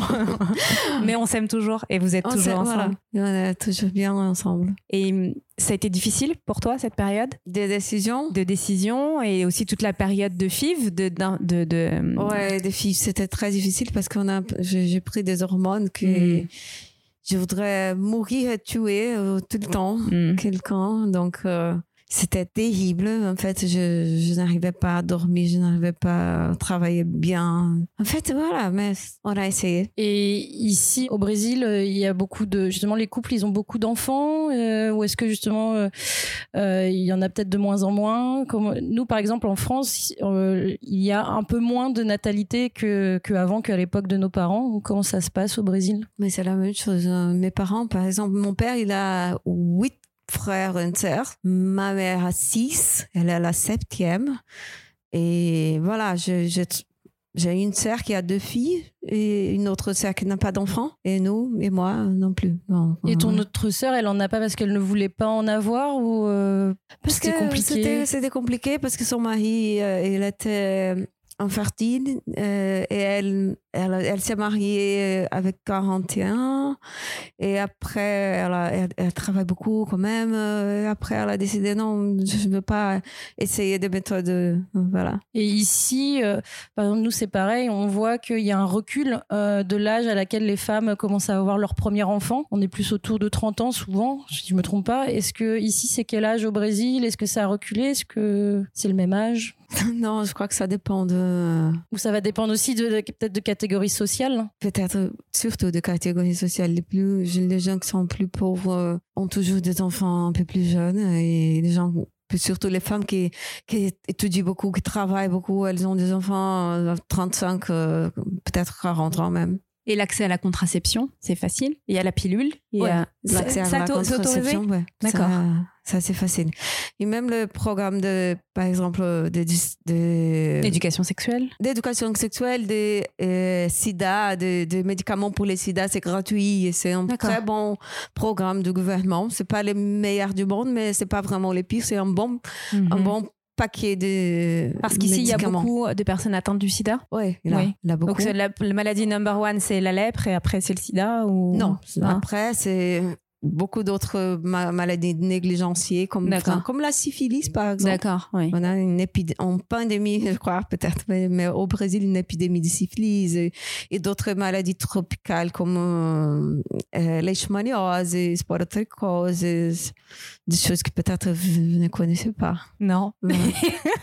Et euh, tu vois, nous, par exemple, en France, quand il y a eu le Covid et surtout le vaccin pour le Covid, il y a eu deux mondes qui se sont créés, ceux qui sont pour le vaccin et ceux qui sont contre le vaccin. Euh, comment ça se passe ici? De la même façon. Exactement pareil Ah, exactement pareil. C'est dommage parce qu'en fait, euh, ici au Brésil, on a un calendrier vaccinal très, très fort et très précis et que tout le monde accepte vraiment bien quand on est né, quand, pour toutes les, les, les, âges. Enfin, les enfants, elles sont, elles sont vraiment bien vaccinées contre la, tuberculose, tout, tout, ça. Quand on est petit, on a combien de vaccins euh, à peu près quand on est enfant 15, 16, je crois. Ouais, bah c'est comme en France, hein, on, est, on est pareil. Ouais. Et c'est très bien fait. Très, très bien fait. Et personne questionne ça. Personne demande ça. Mais pour les vaccins du Covid, ça est devenu un problème euh, politique. C'est pour cela que les gens qui sont contre le, les vaccins sont, sont pro-Bolsonaro et les gens qui acceptent le vaccin sont pro-Lula. Donc c'est un problème politique. C'est pas de la santé vraiment. Et donc dans les médias, que ce soit télé ou presse, tu peux aussi bien avoir des pro-vaccins et anti-vaccins dans une autre presse. Ça, ça, on peut voir les deux se confronter dans les médias Ouais, on peut, on peut voir les deux se confronter. C'est, c'est très. Maintenant, je, je, je, ne sais pas vraiment comment ça se passe, mais euh, à l'époque, quand on, quand les vaccins ont commencé, c'était vraiment, ils avaient vraiment les, vrais débats et les gens qui étaient vraiment contre, qui disaient des choses comme les vaccins vont être tués et tout ça. Et c'est dommage parce qu'au Brésil, on a vraiment euh, quelque chose de, de pro-vaccin, c'est l'institut de cours de la Fiocruz, c'est vraiment, j'oublie tous les mots en français. Institution, une institution, une, institution très bien connue, très bien référence, c'est une référence très forte des vaccins au Brésil et, qui produit beaucoup de vaccins. Un peu comme nous avec l'Institut Pasteur, j'imagine. Voilà, ils sont des, institutions qui sont des institutions frères au CRC pas. Moi, j'aimerais bien revenir sur euh, le poids du Brésil en Amérique du Sud. Je ne sais pas du tout. Euh, j'ai l'impression le poids économique. Ah d'accord. La place du, du Brésil, c'est le pays euh, avec le PIB, euh, comment dire en anglais, je sais plus, mais en tout cas le pays le plus important économiquement dans la région, c'est le Brésil. Je ne sais pas, je crois peut-être le Chili, il va bien, mais je suis pas sûre. Bon, pas l'Argentine déjà, ça c'est sûr. Non, pas l'Argentine. pas le Venezuela non, plus. non plus. Mais je sais pas, est-ce que le Chili va mieux que le Brésil ou pas? Aujourd'hui, c'est difficile à dire. Mais le Brésil a un point important dans la région. Très important parce que voilà, c'est un continent. Le pays le plus grand. C'est le plus grand. L'économie est vraiment diversifiée. Mais euh, par contre, je crois que la qualité de vie au Chili, c'est mieux, en fait. D'accord. Et il y a beaucoup d'immigration d'autres pays euh, du continent. Nous, on a discuté avec, euh, avec quelqu'un qui venait d'Argentine. voilà, il y a beaucoup de gens qui viennent vivre et travailler au Brésil. Et étudier quand même. à étudier aussi J'étais prof de dermatologie. Il y a quelques-uns, quelques voilà, j'avais beaucoup d'étudiants qui, qui venaient de Colombie. Mm-hmm. Parce que là-bas, c'était difficile de, de, faire une spécialisation. Donc, euh, ils venaient étudier pendant trois ans ici pour, pour se spécialiser en dermatologie. C'était de très bons étudiants. Voilà. Et euh, justement, euh, comment c'est accepté les, les, les, on va dire l'immigration euh, au Brésil euh, Est-ce qu'il y a, on va dire, des pays où on accepte plus certaines personnes? Est-ce qu'après il y a un, un, racisme qui est, qui est présent? Je crois qu'on accepte très bien. On aime bien les étrangers quand ils sont européens, américains, mais Amérique du Nord ou Amérique du Nord, du Nord voilà, Amérique du Nord. Mais je crois qu'il a un certain préjugés aux, gens qui viennent de d'autres pays d'Amérique du Sud. Pays, pays frontaliers ou, voilà. ou même de l'Afrique parce qu'en fait à la fondation Oswald de Cruz on, a, on avait beaucoup d'étudiants qui venaient d'Afrique peut-être de, de, comment je peux dire de... Angola ah voilà Angola voilà d'Angola et euh, parce que là, et je sens les préjugés. On n'est pas vraiment, on accepte tout le monde. Je sens qu'il y avait, qu'il y avait vraiment un préjugé vers les, surtout les, les gens qui venaient d'Angola. Voilà. Parce que quand on arrive ici, nous de l'extérieur, on n'est pas capable de dire qui est euh, brésilien, qui, on voit un blanc, on se dit il va être européen, on voit quelqu'un de noir, on va dire il est peut-être africain, et au final là-dedans il va y avoir beaucoup de Brésiliens, il va y avoir beaucoup de Brésiliens. Donc euh, on peut se demander si quelqu'un qui vient d'Afrique, on peut le prendre tout de suite comme quelqu'un de, on peut penser qu'il est brésilien. Voilà, on peut prendre tout le monde, même même si quelqu'un vient de du Japon, On peut dire, ah, c'est, c'est un Brésilien à São Paulo. Il a beaucoup de descendants de japonais parce qu'il a une, une migration japonaise à São Paulo, donc euh, italien, voilà. Mais les japonais, je dis les japonais parce que les visages c'est très différent. Il y a des japonais qui sont vraiment brésiliens en fait, les japonais, voilà, qui sont nés au Brésil, qui sont grandis au Brésil. Mais qui sont justement, brésiliens. euh, pourquoi ils sont venus au Brésil? Japon, Brésil, qu'est-ce qui s'est passé? C'est des gens Ah, qui sont l'immigration, venus... c'était euh, vers l'année, l'immigration japonaise. C'est entre la première et la seconde guerre, je crois. Euh, on va parler d'une institution au Brésil, le football. D'accord. Alors, dis-nous-en un peu plus. Pourquoi cette passion du football? Et puis après, on va rentrer dans le détail de les femmes et le football, par exemple. Voilà, c'est un sujet de, de- dont je, je ne sais pas beaucoup, je, mais je vois, je, je vais vraiment dans la rue et, et- et je convive avec des gens qui, qui sont vraiment passionnés, qui sont vraiment folles de football. Et je crois qu'il n'y a pas vraiment une explication. C'est c'est une passion, c'est quelque chose de plus fort que C'est la culture, c'est vraiment une culture à part entière. euh, Et du même pays. si et, et on ne joue pas vraiment bien en fait aujourd'hui, parce qu'en fait, euh, Les Français sont un peu meilleurs. Il faut le dire, on ne joue pas bien, mais en fait, euh, ça, ça continue comme si c'était euh, les, les, les, an- les années dorées des Pelé et tout ça. Et, et tu sens une différence sur euh, la vie et l'humeur des Brésiliens s'ils gagnent et s'ils perdent Est-ce que Oh, le pays vibre différemment? Bien sûr. Même, c'est- même euh, dans, dans Rio, il a, le- il a de- des teams de football qui sont énormes, comme Flamengo. Il- il- euh, voilà, qu'il a des millions, c'est la Ah, plus j'ai vu, grande. j'ai vu des. c'est- C'est c'est noir et rouge, non? Oui, Euh, noir et rouge. Voilà, Voilà. ouais, on a vu. C'est Ouais. une vraie passion. Et quand le Flamengo gagne, gagne, Ouais. voilà, c'était quelque chose. Donc, on, on- on entend de, de bruit dans la rue, des gens qui crient, des gens qui pleurent, les gens qui chantent. euh, Et quand il perd, c'est le silence. Et c'est drôle parce qu'en fait, il a des gens, il a même des événements catastrophiques, les gens qui se tuent à cause du football, des gens qui sont de, des teams euh, contraires, d'adversaires, d'équipes adversaires. Est-ce que tu penses que le football euh, rallie, rassemble les, les, les, les classes sociales différentes entre les plus pauvres et les plus riches? Est-ce que tu te dis, est-ce que tu vois par exemple si, si, si, on, si le Brésil gagne, est-ce que tout est mélangé Il n'y a plus de Tout est notion mélangé, de, voilà. de qui est qui et ouais, tout, le monde, est mélangé. Tout le monde se C'est un mélange. peu la magie de ce sport, j'ai l'impression, dans le monde où c'est quand même un, un sport qui rassemble tout le monde, toutes les catégories. Et il y a un autre sport après le football euh, qui a de l'importance euh, au Brésil? Le volley. Le volet Ouais, Voilà. Sur la plage notamment Non, c'est à la mode le beach tennis. C'est quoi ça? À la mode le Ah, les beach beach tennis avec les raquettes, ah oui, oui, oui. Voilà. C'est vraiment une fièvre. D'accord. Ah, nous aussi, hein? Eh oui. Ah, t'étais à Paris, toi? Non, parce que quand, quand ça commençait à la Coupe du Monde, les Français s'en foutaient. Ah bah oui, on ouais, partait pas gagnant hein, à la On base. s'en fout du football, euh, on s'en fout. Et s'ils commencent à gagner, bon, on s'en fout un peu moins.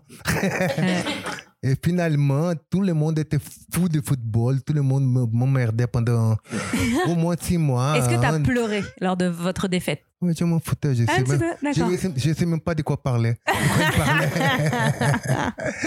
Il y avait une pub pour euh, la SNCF, Ouais. et pour la ligne 14. Et c'était Ronaldo, ben, en photo pas derrière. et on demandait, elle me disait, 1998, hein, bon, ah ouais, l'année où on a inauguré la ligne 14. Euh, Raquel, moi j'ai une question sur la beauté au Brésil. Waouh, la beauté. Il y a quand même un espèce de standard ici Ouais. euh, pour les femmes. Alors elles sont très belles, hein, les femmes. hein. Mais il faut avoir des formes. Il faut avoir Et puis, les il faut avoir des fesses. faut On est d'accord des- Des fesses de. voilà. Est-ce qu'il y a- il y a beaucoup de chirurgie esthétique? Beaucoup. Ça coûte Ah, cher ou pas? Ça coûte cher, ça coûte moins cher, ça dépend. D'accord. Et parfois, il y a des gens qui font beaucoup de bêtises, ça coûte. Encore plus cher. Non, pas. Pas rattraper les bêtises. Il y a beaucoup de gens qui, qui sont morts dans des chirurgies esthétiques. Moi-même, j'ai une voisine qui était morte parce qu'elle a fait trois chirurgies esthétiques en même temps. Elle était médecin cardiologue. Elle avait 35 ans. Ah, donc ça touche aussi des gens. euh, enfin, les ça touche gens- tout le monde la chirurgie esthétique. Presque tout le monde a déjà fait de la chirurgie esthétique. Qu'est-ce que t'as fait toi de la chirurgie esthétique? T'as nez. fait le nez, d'accord. Et c'est courant alors ici. C'est pas une honte de Non, dire. c'est pas, euh, c'est pas quelque chose. C'est c'est ça, c'est drôle. C'est une chose que j'ai remarqué en France. Ah oui, que vous c'est avez pas. un Hmm. certain préjugé Oui, en- exactement. vers la- l'esthétique. Pas moi. hein. Moi, je, moi, j'aimerais bien faire à la chirurgie. C'est pour ça que je te demande si ça coûte cher ou pas. Mais en fait, euh, ici, c'est l'autre extrême que c'était, c'est pas bon aussi, quand même, parce qu'en fait, euh, comme on fait trop, c'est dangereux parce qu'il a même des médecins qui sont irresponsables, qui. Bah, c'est un Brésilien qui a vraiment- lancé le Brazilian Butt. Je sais plus comment il s'appelle. Euh, tu sais, c'est euh, bah t'as des fesses, euh, bah de fesses. voilà. de- Et ici, c'est creusé au niveau des hanches. Et, euh, et c'est un Brésilien qui, qui a inventé le Brazilian Butt. Donc, il prend de la graisse et il l'injecte dans les fesses. Voilà, c'est très, très comment ça. Voilà, c'est l'hyposculture. Liposculture, d'accord. Voilà. Mais il y en a beaucoup là, des filles à la plage. Oui, mes sœurs, elles, elles ont fait ça. Moi, non, mais mes deux sœurs ont, ont fait C'est déjà vrai ça. Ma sœur qui est cardiologue, elle a fait cinq chirurgies esthétiques et je dis, c'est Et qu'est-ce trop, qu'elle a fait alors? arrête. Qu'est-ce qu'elle a fait? Elle a fait le, les seins, le fesses, le nez, le, les yeux, tout. Elle a tout fait de plusieurs fois. Et j'ai dit, arrête, tu vas mourir. Tu vois, notre voisine, elle est morte à 35 ans. Et pourquoi alors les femmes font beaucoup de chirurgie? C'est parce que la société veut que la femme brésilienne soit belle, il y a un standard? Je sais pas, je crois que on était toujours un pays jeune. On a dit que la population est jeune, donc euh, il a la plage, il a la beauté et tout ça. Donc euh, on, on utilise des vêtements qui sont plus légers. Peut-être ça commence pour, pour la recherche de, de la jeunesse, l'éternelle jeunesse. Et après, le, c'est un peu sexiste ça, en fait, parce que même si les hommes commencent à faire aussi le, les procédures. Ah, C'était ma question après. Est-ce qu'il y a des hommes Voilà, aussi qui il, en ouais, font? il y a des hommes qui font le botox aussi, le, les peelings, et même les, des chirurgies. Mais ce, ce manque que les femmes. Donc, euh, je crois qu'ils Ils en parlent? Ils- Tu penses qu'ils ils le disent s'ils le font, les hommes? Les, les hommes, ils, non, ils ne disent, je crois qu'ils ne, ils, ils ne disent pas. Les, les femmes, par contre, elles sont fières de dire non, je fais mes fesses, je fais mes. mes- Il n'y a pas le même rapport entre hommes et femmes à la chirurgie Non. esthétique. Non, les hommes, ils se cachent et les femmes, elles se montrent. Elles sont fières de montrer qu'elles ont fait des chirurgies esthétiques. C'est presque une, voilà. Une bonne chose à montrer. Regarde mon nez, regarde mon. On est fiers, voilà. Et c'est drôle. En fait, c'est un peu triste d'une certaine façon. Parce que on a peur de vieillir. Mm. Et c'est c'est drôle, c'est- dommage ça, parce que c'est c'est quelque chose de naturel, c'est quelque chose qui. On commence à voir des femmes qui sont un peu déformées à cause de trop de, de procédures. Trop de chirurgie. Trop ouais. de chirurgie, trop d'acide hyaluronique pour gonfler les lèvres, pour gonfler le, Les joues, les pommettes, joues, ouais. voilà. Trop de botox, trop de. Et, et, et moi-même, je fais les botox en moi-même parce que je, je le faire. Je suis médecin, je dois le faire. C'est très facile. Donc, euh, je me pique. Oui, si tu veux. Donc, euh, et bon, j'ai un. un, un- là-bas. Ouais, ouais, si tu veux. Ouais. Est-ce que je. Oh non, c'est c'est pas les botox qu'on fait ça. C'est la- l'acide hyalur- hyaluronique. Euh, mais ça, c'est je là, l'ai pas. je crois qu'il faut pas. Non, Euh, je pas. Parce que là, faut pas faire le botox, parce que sinon Non. ça fige. Ouais. ouais. Et tu penses que même genre quelqu'un qui n'a pas beaucoup d'argent va faire des économies pour se faire de la chirurgie sûr, bien Ouais. sûr. Pas, tout simplement la- de la chirurgie, mais surtout de la toxine botulique Ouais. et des des acides hyaluroniques pour, pré- pour mettre aux lèvres, aux bouches, euh, aux bouches, non, aux nou- genoux, voilà. Mais nous, on a en France, tu vois, on a un problème aussi. euh, on a de moins en moins de dermatologues, justement, qui vont, euh, en fait, ils vont tout faire euh, de- que de la chirurgie esthétique. Enfin, pas de la chirurgie esthétique, que des, justement, du botox. et ils font plus leur métier de dermatologue de base, qui va être, par exemple, de vérifier des problèmes de peau. Et, et on, et on a ce problème en France où maintenant, comme ça rapporte plus d'argent de faire de l'esthétique, et ben en fait, on a de moins en moins de dermatologues qui Ouais, font, c'est euh, qui vont venir faire le, le métier de base. C'est le même problème ici. Donc, euh, moi, par exemple, je fais les botox en moi-même euh, et peut-être en master, mais pas à mes patients. Parce que en fait, je suis une dermatologue de maladies, maladies infectieuses surtout, mais de vraies, vraies, vraies maladies, peut-être des maladies très sérieuses. Donc, euh, Et ça rapporterait plus pourtant de faire de l'esthétique? Euh, ça rapporte plus d'argent. C'est difficile de les patients esthétiques, ils n'est jamais satisfait, il est toujours frustré. C'est jamais assez, c'est jamais. Ce sont des gens un peu. Ouais, moi-même, je fais des choses esthétiques en moi-même, euh, donc euh, je sais, c'est jamais assez. Donc, euh, c'est très plus. frustrant comme médecin, je Et- crois, et pour est-ce moi. Que juste, tu penses qu'avec par exemple, Instagram, les filtres, est-ce que tu penses que ça a augmenté ce besoin de chirurgie esthétique? Ou est-ce que ça a même atteint plus de jeunes? Nous, on a ça aussi où il y a des, des jeunes filles qui viennent dans les cabinets de chirurgie esthétique, elles se montrent en photo avec un filtre pour montrer ce qu'elles veulent. Ouais, Là où elles ne seraient jamais fait, ça aurait pas été fait avant Instagram en fait. Ah bon, ici, euh, on, on faisait ça avant oui. avec des magasins. On, on Tu coupe- découpais et- découpait et on, on m'a déjà montré, je veux cette bouche-là. Donc, euh, Et on peut faire de la chirurgie esthétique à partir de quel âge? Il n'y a pas d'âge? Hmm, bonne question. Des chirurgies esthétiques, je crois que c'est c'est 18 ans, je crois. Il y a des patientes de 18 ans qui font déjà de la chirurgie. Ouais, ouais, Ah ouais. ouais. Je crois que c'est à, à cet âge-là, très jeune, ce sont des chanteurs, de- des gens qui sont très connus, qui, qui, ont, qui gagnent beaucoup de l'argent avec l'image. euh, Donc, c'est- mais c'est rare que quelqu'un de très jeune fasse des chirurgies esthétiques, mais ça arrive. Par contre, les procédures cliniques comme l'acide hyaluronique, euh, les gens de 13, 14 ans, Ah, ils peuvent déjà en faire. Je crois qu'ils ne peuvent pas, mais ils le font quand même. Ils le font quand même. Voilà. D'accord. Tout le monde veut être Angelina Jolie. Euh, Raquel, tu nous disais tout à l'heure que tes parents te disaient que tu étais une artiste, au lieu de dire ils avaient un peu honte. Et voilà. Alors justement, nous, on a envie de savoir, c'est quoi la culture, l'art au Brésil? Ça a l'air d'être tellement euh, présent.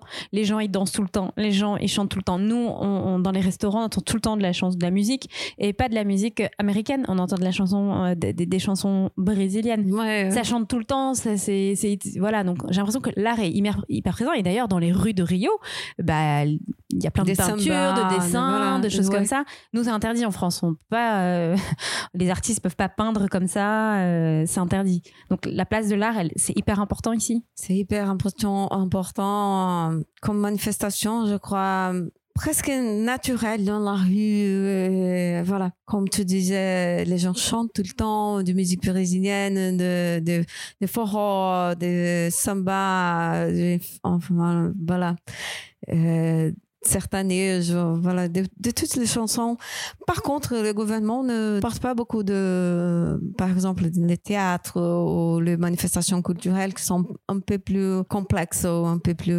Trop artistique, mais euh, indépendant peut-être ou- Ouais, c'est le côté artistique indépendant, indépendant au Brésil, c'est très fort. Ouais. Mais le côté artistique, si tu, veux- si tu veux être, un- par exemple, comme moi, une actrice, une comédienne, c'est très, très, très, très, très difficile. Parce que les gens n'ont pas la culture d'aller au théâtre pour commencer. C'est très peu. Par contre, le gouvernement n'a pas vraiment envie de, de soutenir ça. Peut-être que ça recommence un peu avec le gouvernement de Lula, parce que c'est vraiment cassé au gouvernement de Bolsonaro. Il a, il a tué le ministère de la Culture. Ouais. Il a, Il a enlevé des subventions peut-être Voilà. économiques, euh, financières. ça recommence un petit peu, mais très très peu. Donc euh, la culture que, que, que tu vois dans la rue, c'est la culture indépendante. C'est très fort. Et euh, le carnaval dans tout ça, c'est une institution. C'est euh, est-ce qu'il y a beaucoup de Brésiliens d'intérieur du pays qui vont aller justement euh, faire le carnaval de Rio? Ou est-ce que le carnaval c'est partout dans, dans le pays? C'est presque partout. Je, je ne dirais pas partout vraiment, parce qu'en fait, euh,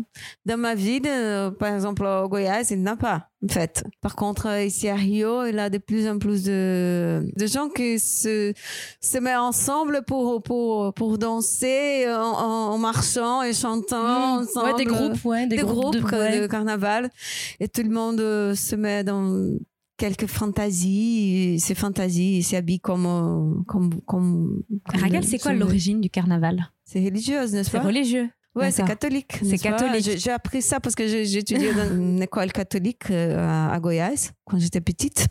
Et j'ai appris vraiment l'origine du carnaval, c'est catholique. Alors dis-nous, qu'est-ce que voilà. c'est? C'est une célébration C'est de. Parce qu'avant la Pâque, Ça- ça veut dire c'est 40 jours avant la Pâques. donc, Ah, c'est bien euh, ça, ouais. C'est pour cela que chaque année ça change. Mais parce que la Pâque, que c'est Oui. c'est c'est pas toujours en février. Oui. Quoi? C'est pas toujours en le carnaval, c'est toujours en février ici. Non, ça dépend, c'est en ça fonction dépend de Pâques. l'Église catholique en fait. C'est le pape qui Ouais. va déterminer quand est-ce que le carnaval va commencer et va finir. Voilà. Et ça dure combien de temps le carnaval? Officiellement quatre jours, mais euh, en pratique euh, l'année entière.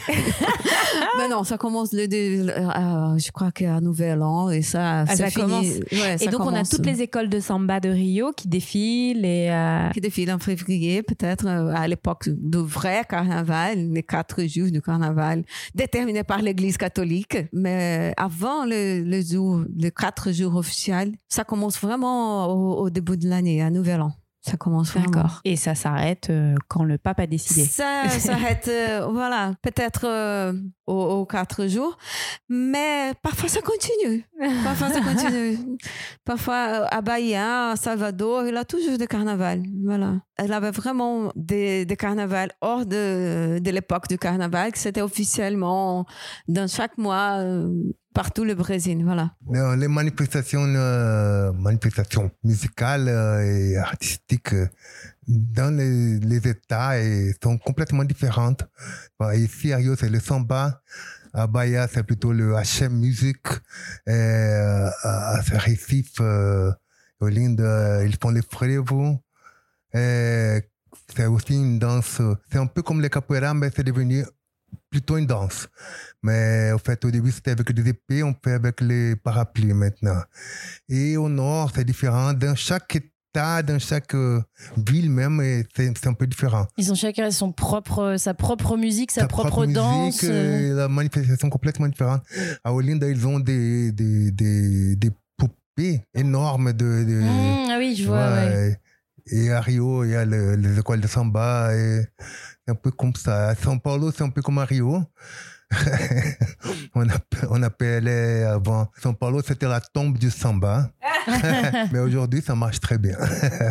Et c'est quoi les différents types de musique qu'on a au Brésil, les principales? Ouais, c'est ça qu'Eduardo a dit, par exemple, euh, ici, c'est les samba, Ouais, donc les c'est vraiment en fonction des. a- Frevo, forró, que c'était for all, en fait. euh, C'était au début du, du, du siècle, en fait. Ça a commencé. Et maintenant, euh, on a transformé for all en forró. Où, où je, où je, je suis née, c'est les sertanejos, donc c'est un type de country music. Voilà. Au style du Brésil, il a quelque chose euh, de différent. Euh, Voilà. Au nord du Brésil, on a de, de, de musique. euh, on avait les lambada et tout ça, mais en fait, les country, les samba, les forró, les sertanejos, les funk, voilà. Tout le monde aime le funk, voilà. Moi, je trouve ça drôle parce qu'en fait, Jefferson, euh, à Paris, il a dit que ses élèves de danse, ils aimaient beaucoup le funk. Et j'ai dit, mais comment les lettres sont dégueulasses, c'est horrible, c'est pornographique. mais il a, il a dit, mais tout le monde en France aime le funk. J'ai dit, t'as déjà, Ouais, moi aussi. t'as déjà traduit? Mais t'as déjà entendu la traduction Non. du funk? Ah bon? Donc continue comme ça. Parce que si tu n'entends pas, si, tu ne sais pas qu'est-ce que tu chantes, ça va bien. Voilà. Moi, Rachel, j'ai une question sur l'éducation. Comment c'est le système scolaire ici? Euh, L'école est gratuite pour les enfants ou? Oui, on a des écoles gratuites, on a des écoles payées. Les écoles gratuites sont moins bonnes. En fait, on a des bonnes écoles gratuites à Rio, peut-être euh, Pedro II, qui c'était l'empereur, voilà. Mhm. et Sainte Isabelle, Princesse Isabelle, la princesse Isabelle, à Petropolis, c'est public, c'est bon aussi. Mais la plupart de- des écoles publiques, elles ne sont pas vraiment bonnes, elles sont moyenne comme ça, comme Et qu'est-ce qu'on ouais. apprend à l'école au Brésil? Est-ce qu'on apprend euh, la diversité du Brésil? Est-ce qu'on apprend euh, la colo- colonisation? Est-ce qu'on apprend l'immigration, toutes ces vagues d'immigration qu'il y a eu au Brésil? Est-ce qu'on parle de l'Amazonie, des peuples indigènes, euh, tout ça? Quand j'étais à l'école, ça fait longtemps. Donc, je ne sais pas dire vraiment aujourd'hui qu'est-ce qu'on qu'est-ce qu'on apprend. Mais toi, qu'est-ce que je- tu as appris? Qu'est-ce J'ai que tu as appris appris sur, la colonisation, j'ai appris sur les disait. On disait les Portugais sont arrivés. Ouais, les Portugais sont arrivés, ils ont fait des, des cadeaux aux Indiens, ils ont fait des échanges, ils ont catholicisé, ils ont catéchisé, oui. voilà, Ouais, ils ont catéchisé les Indiens. Et quand j'étais en enfant, je, je- quand je- quand j'étais petite, j'ai pensé que c'était une bonne chose parce que j'étais dans une école catholique et ils me disaient donc euh, le, ils ont venu pour pour catéchiser les Indiens. Je pensais que c'était une bonne chose. On parlait de l'esclavage? Oui, on parlait d'esclavage, on D'accord. disait que c'était c'était horrible en fait, que c'était pas bon, c'était on était je crois qu'on a eu la libération des esclaves en 1888. Voilà, ça fait pas longtemps. Oui, ça fait pas longtemps, oui. Donc euh, c'était un des derniers pays, je crois. D'accord. Ouais. On n'a pas, on n'a jamais eu un, un racisme institutionnalisé, mais un Mhm. racisme euh, un peu caché, mais sur- qui existait vraiment d'une façon forte. Et aujourd'hui, on commence à parler de ça. On dit que, on, on disait avant, non, le, le Brésil n'est pas un pays raciste. Aujourd'hui, on dit oui, on était raciste, on est raciste, Mm. mais on commence à, à travailler ça. On commence à, à découvrir que les choses sont à, se rendre compte que le, que le racisme il était caché mais il était toujours là.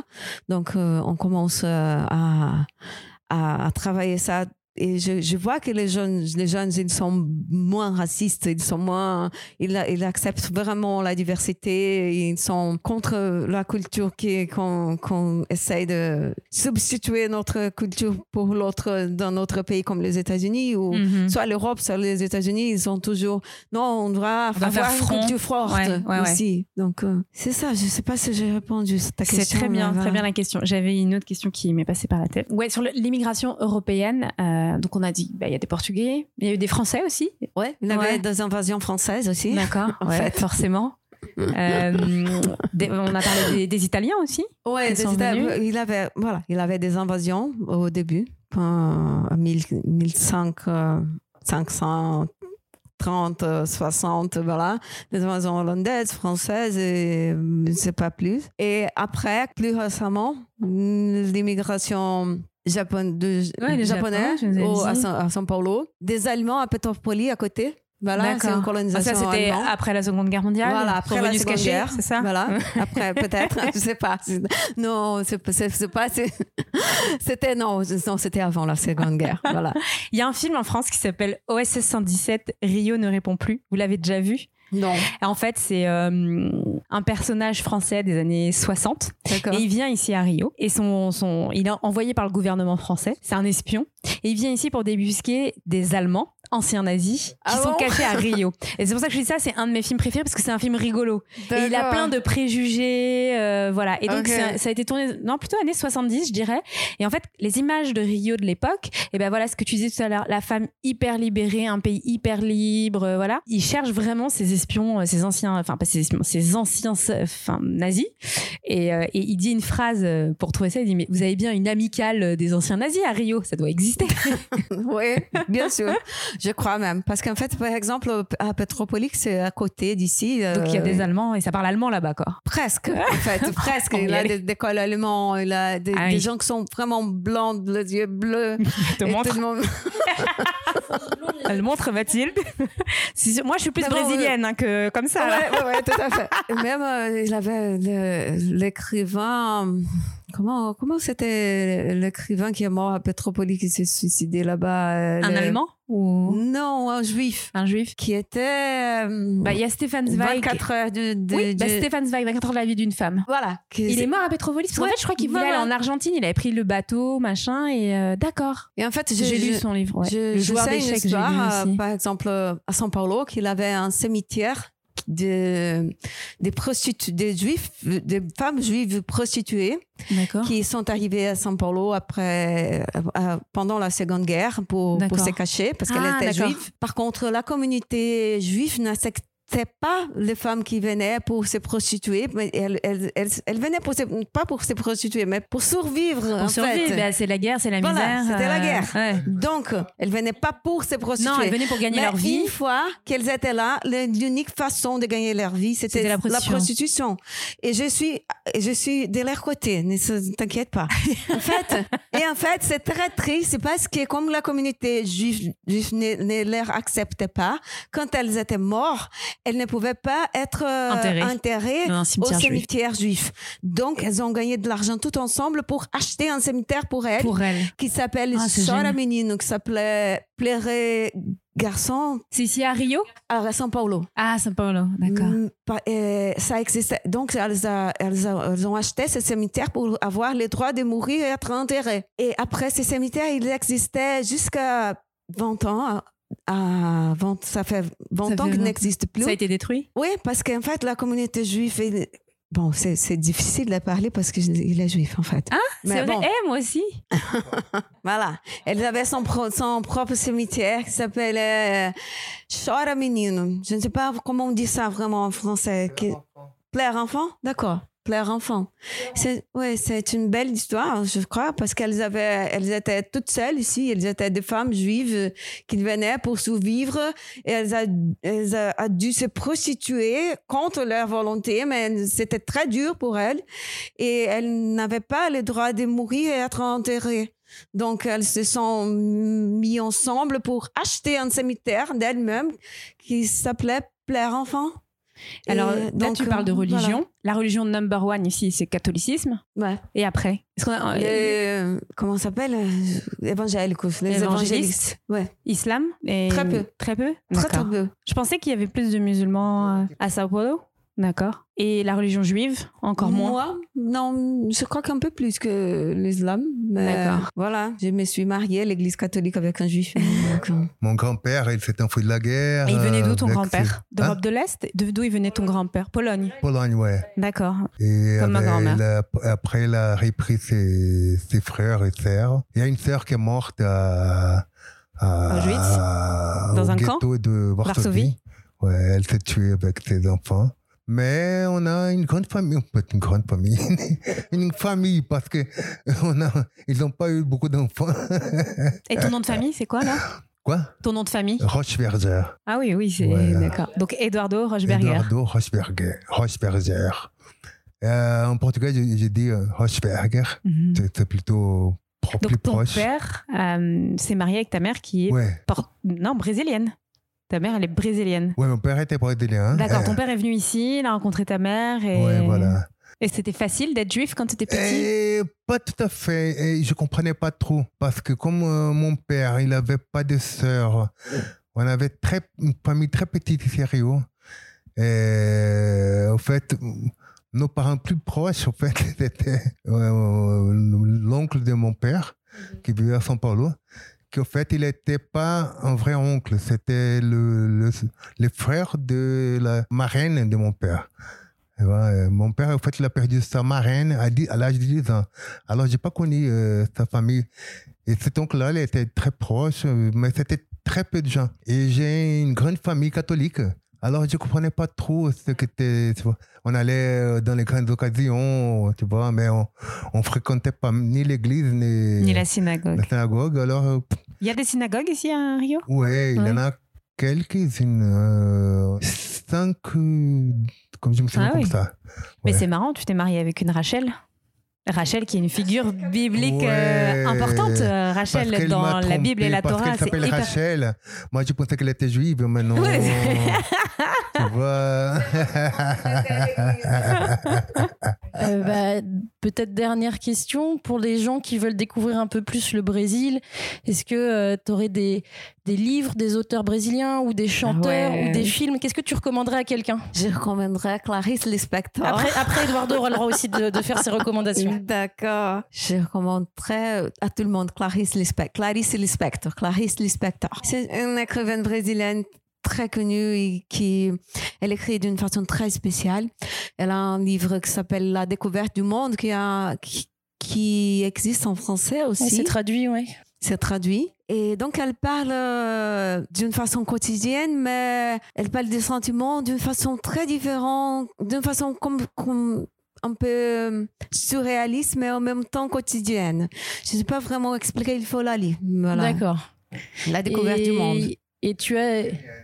Ukraine, elle est ukrainienne Mais non, elle est, elle est arrivée au Brésil, elle est née en Ukraine, mais elle est arrivée très petite. Elle-même disait qu'elle était brésilienne. J'aime bien Ouais, elle a grandi ça, hein. euh, toute sa vie. Elle a grandi, elle a vécu ici euh, au Brésil. Il a même une statue d'elle euh, à côté à la pierre de, à la roque de rock. Ok. Il a une statue de- d'elle, de, cette femme, Clarice Lispector, avec son chien, une statue du chien aussi. Elle, D'ailleurs, rien à voir. il y la a- dame, il y a, ouais, la dame avec le chien, il y a- y beaucoup de Lispector. statues ici qui représentent Ouais, des voilà, personnalités. Carlos Drummond de Andrade, Braguinha Ouais. et Clarice Lispector à la, à la pierre Et avec son des- et en général, c'est des personnalités qui viennent du Brésil ou qui sont de Rio même ou euh, parce qu'on en a vu plein un peu dans toute la ville? Ah, de, de- du Brésil, par exemple, Carlos Drummond de Andrade, c'est un poète qui vit, Ouais. qui c'était de Minas Gerais. D'accord, ok. Dorival Caymmi, Qui, qui C'est qui? Et c'est un chanteur qui chantait des chansons. Ah oui, ben, je crois qu'on l'a vu. euh, Oui, oui, oui. Dorival Caymmi. Et euh, tu as des, euh, des films ou des, des, chans des chanteurs ou chanteuses à, à recommander peut-être euh, Ah, j'adore Caetano Veloso, Chico Buarque, Marisa Monte, Monique Kessou, quoi d'autre? Rita Lee. Ça, Eduardo, tu me l'écriras par WhatsApp, comme ça on le, on le mettra dans le descriptif. Et Eduardo, tu as des recommandations aussi? Des bouquins. Ouais, ah, vas-y. Ouais, qui est écrite par. Comment s'appelle-t-il la balade J'ai oublié comment s'appelle.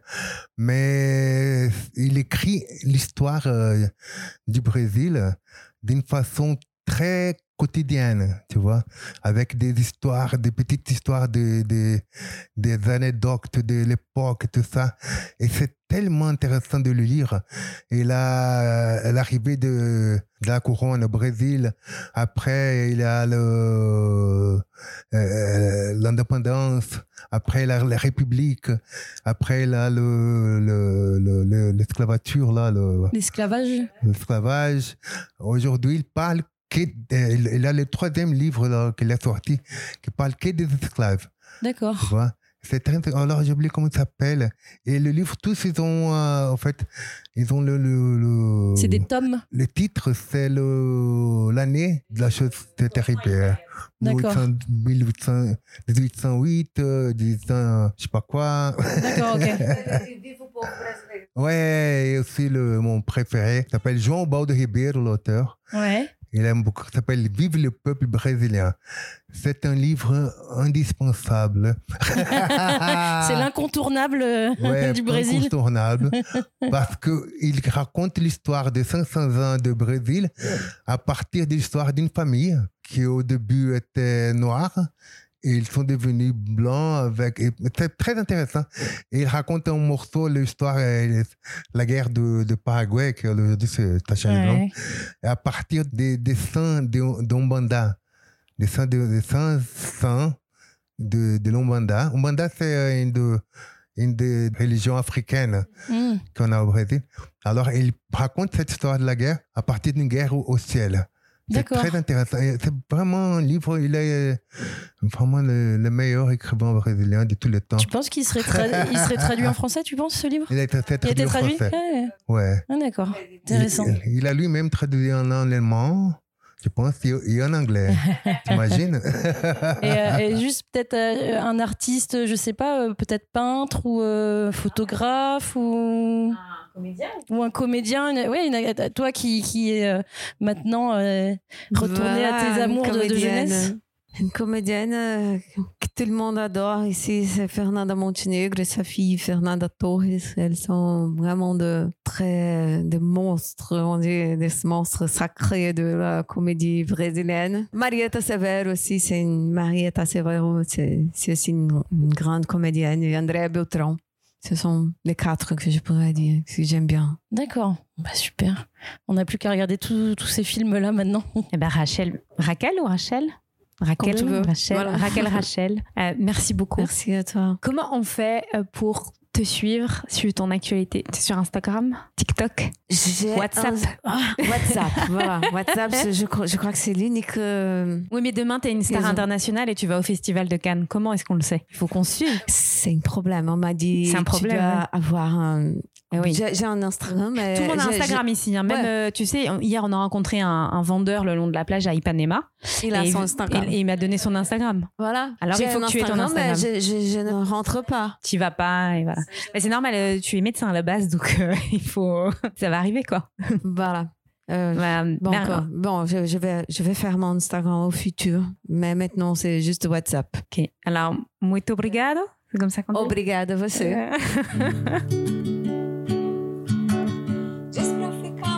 muda, faz cara de mistério. Tira essa bermuda que eu quero você sério. Dramas de um sucesso, mundo particular. Solos de guitarra não vão me conquistar. Eu quero você como eu quero, como eu quero. Eu quero você como eu quero. O que você precisa de um retoque total. Vou transformar o seu rascunho em arte final. Agora não tem jeito. Cê tá numa cilada, é cada um por si, você por mim, mais nada. Eu quero você como eu quero, como eu quero. Eu quero você como eu quero.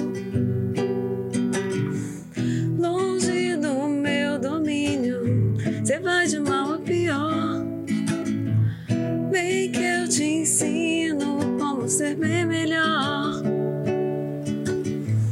Longe do meu domínio, você vai de mal a pior. Vem que eu te ensino como ser bem melhor. Uh, eu quero você como eu quero, como eu quero. Eu quero você como eu quero.